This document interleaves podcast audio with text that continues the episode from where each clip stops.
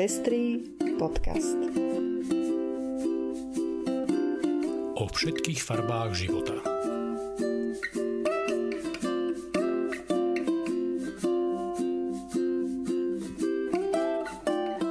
Vítame vás pri 72.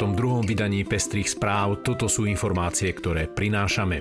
Dánsky parlament rieši petíciu o rozšírení rodičovských práv gejov. Biskup Haľko odhalil svoj strach z homosexuality. Grécko a Francúzsko ukončuje diskrimináciu gejov pri darovaní krvi. Zneužívanie detí v online priestore v minulom roku rekordne vzrástlo. O post komisárky pre deti sa uchádzajú dve kandidátky. Poľské aktivistky za práva LGBTI plus ľudí zbavili obvinení. Ja som Lucia Plaváková. A ja som Ondrej Prostredník. Ďakujeme, že viacerí nás už podporujete a tešíme sa, že vám záleží na šírení osvety v oblasti ľudských práv a ochrany menšín. Ak sa chcete pridať k našim podporovateľom, nájdite si náš profil na patreon.com. Srdečná vďaka a príjemné počúvanie. Dánsku sa bude parlament zaoberať petíciou, ktorá žiada, aby dvaja otcovia mali rovnaké rodičovské práva ako iné páry. Kým mužsko-ženské páry a ženské páry v Dánsku môžu zdieľať rodičovské práva od narodenia dieťaťa, toto sa netýka mužských párov. Tie na rozdiel od ostatných párov musia prejsť procesom adopcie aj v prípade, ak ide o dieťa vynosené náhradnou matkou. V takom prípade je ako otec zapísaný iba jeho biologický otec a nie aj jeho partner, ktorý právne nie je jeho rodičom. Musí počkať 2,5 roka a až potom si môže svoje dieťa adoptovať. Je evidentné, že tu absentuje spravodlivosť. Uviedol Juliusen, ktorý sa od konca novembra s manželom stará o dceru Charlie vynosenú náhradnou matkou. Vzhľadom na to, že Dánsko je dlhodobým trendseterom v oblasti práv párov rovnakého pohľavia, je možné očakávať, že aj požadovaná zmena bude čoskoro prijatá. Čím dôjde k odstráneniu pravdepodobne poslednej diskriminácie v oblasti rodinného práva pre gejské páry v tejto krajine. Minulý týždeň rozvírilo diskusiu stanovisko biskupa Haľka k seriálu RTVS Priznanie. Svojim sledovateľom oznámil, že scéna, v ktorej sa boskávajú dve ženy, môže byť pre mladých ľudí nad 15 rokov škodlivá až devastačná. Tým nepriamo hovorí, že homosexualita je spoločenská hrozba a nechtiac takto odhalil, aký je skutočný postoj cirkvy k akceptácii homosexuality v spoločnosti. Video biskupa Haľka považujem za homofóbne a je dobré, že po niekoľkých hodinách aj na základe pobúrených reakcií verejnosti zmizlo z Facebooku.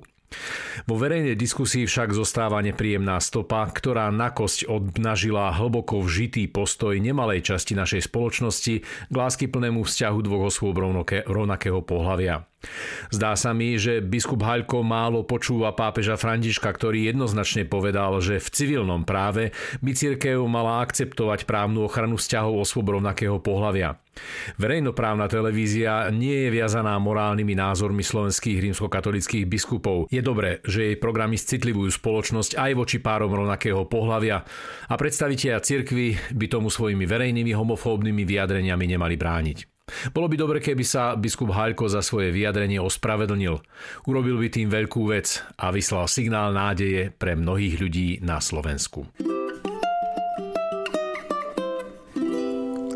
Neustále sa rozrastajúcemu počtu krajín, ktoré uvoľňujú opatrenia pri darovaní krvi vo vzťahu k mužom, ktorí majú sex s iným mužom, sa pridali Grécko a Francúzsko. V Grécku ministerstvo zdravotníctva schválilo nový formulár pre darcov krvi, v ktorom zo zoznamu kritérií, ktoré vylúčujú záujemcu z možnosti darovať krv, po novom vypadli sexuálne vzťahy medzi osobami rovnakého pohľavia. Doposiaľ boli v Grécku z darovania krvi vylúčení muži, ktorí mali aspoň raz pohľavný styk s iným mužom. Vo Francúzsku dôjde od 16. marca k úplnému odstraneniu diskriminácie pri darovaní krvi, keď z darcovského dotazníka úplne vypadne referencia na sexuálnu orientáciu. Doposiaľ sa od mužov vyžadovala sexuálna abstinencia 4 mesiace vo vzťahu k sexu s iným mužom. Táto podmienka už po novom platiť nebude. Podmienky tak budú jednotné pre všetkých bez ohľadu na to, s kým majú sexuálny vzťah. Rizikovo sexuálneho správania sa tak bude posudzovať úplne nediskriminačne, tak ako by to po správnosti malo byť. Zneužívanie detí v online priestore v minulom roku rekordne vzrástlo. Vyplýva to zo správy nadácie Internet Watch Foundation, ktorá sleduje zneužívanie detí v online priestore už 15 rokov. V roku 2021 registrujú len v Spojenom kráľovstve až 361 tisíc vyšetrovaných prípadov, čo je o vyše 100 tisíc viac ako v roku 2020. Správa hovorí o doslova priemyselných rozmeroch. Ide najmä o snímky, ktoré od detí do 10 rokov vylákali organizovaní internetoví predátori. Suzy Hargreaves z IVF pri predstavení správy uviedla, že je veľmi dôležité, aby rodičia získali pomoc a podporu pri rozpoznávaní nebezpečenstiev, ktoré na ich deti číhajú v online priestore. Občianské združenia v Spojenom kráľovstve teraz spúšťajú kampaň Spoločne zastavme zneužívanie, ktorá pomôže miliónom rodičov identifikovať príznaky sexuálneho zneužívania, ktorého obeťami môžu byť práve ich vlastné deti. Sexuálne zneužívanie v online priestore nepozná hranice a je stále väčším problémom aj na Slovensku. Žiaľ, aj ako dôsledok izolácie detí počas pandémie. Dobré príklady občianských iniciatív tak môžu byť inšpiráciou aj pre naše prostredie. Na post detskej komisárky boli nominované dve kandidátky. Mária Vargová, ktorú navrhol Ondrej Dostal a Katarína Hatráková, ktorú navrhol predseda poslaneckého klubu Olano Michal Šípoš.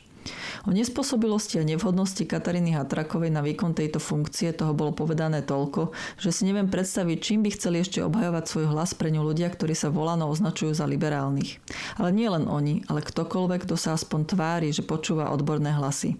Lebo tých kritických voči Hatrakovej postojom k partnerskému násiliu či LGBT ľuďom, ktoré by ju mali diskvalifikovať nielen z tohto postu, ale celkovo zo slušnej spoločnosti, bolo viac ako dosť. Verejné vypočutie obidvoch kandidátiek by sa malo konať 25. januára a samotná voľba by mala prebehnúť na februárovej schôdzi parlamentu. Súd v poľskom meste Plok minulý týždeň zamietol odvolanie prokuratúry voči rozsudku prvostupňového súdu a tri poľské aktivistky, ktoré čelili absurdným obvineniam z hanobenia náboženského presvedčenia, uznal nevinnými. V prípade uznania viny hrozil Elžbiete, Ane a Joane trest odňatia slobody až na dva roky. Rado Sloboda, riaditeľ Amnesty International Slovensko, aj napriek skvelým správam upozorňuje, že tento rozsudok je len prvým krokom k zmene a štátne úrady musia ukončiť hon na čarodejnice, ktorého terčom sú dlhodobo aktivistky a aktivisti za práva LGBTI ľudí.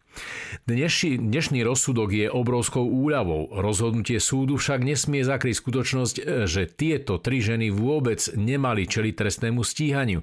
Šírenie plagátov s vyobrazením Panny Márie so svetovžiarov vo farbách LGBTI plus zástavy by nemalo byť považované za zločin. Amnesty preto považuje rozhodnutie súdu za správne, uviedla po vynesení rozsudku Katrinel Motok, kampaňová koordinátorka Amnesty International pre Európu. Od začiatku trestného stíhania žiadalo zrušenie absurdných obvinení viac ako štvrť milióna ľudí.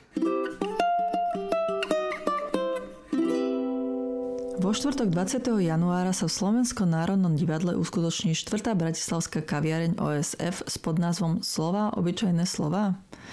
Kam sa podiela kultúrna komunikácia? Sme v centre skupinovej psychózy alebo bude už agresivita, nenávisť, polarizovaná spoločnosť súčasťou novej reality našich životov? Ako vníma túto náladu svet kultúry a umenia? Ako sa na ňu pozerá individuálna psychológia a kam smeruje podľa sociologických výskumov? Vieme s tým niečo robiť? Môže byť vzorom korporátna kultúra a jazyk firemnej komunikácie? Aj o týchto témach bude diskutovať Martin Huba, Silvia Porubenová, Tomáš Bezák a Robert Krause. Záhrada Centrum nezávislej kultúry Banskej Bystrici pozýva na predstavenie divadla z pasáže. Inscenácia Lásky šok v režii Kristýny Chmeríkovej spracúva tému tolerancie a empatie na pozadí ľudskej odvahy konať v rozhodujúcich situáciách. Predstavenie sa koná v pondelok večer 17. januára o 19 hodine v režime, v režime OP. Podrobnosti nájdete na webe Záhrady. A to je už všetko z dnešného vydania Pestrých správ. Do počutia o týždeň.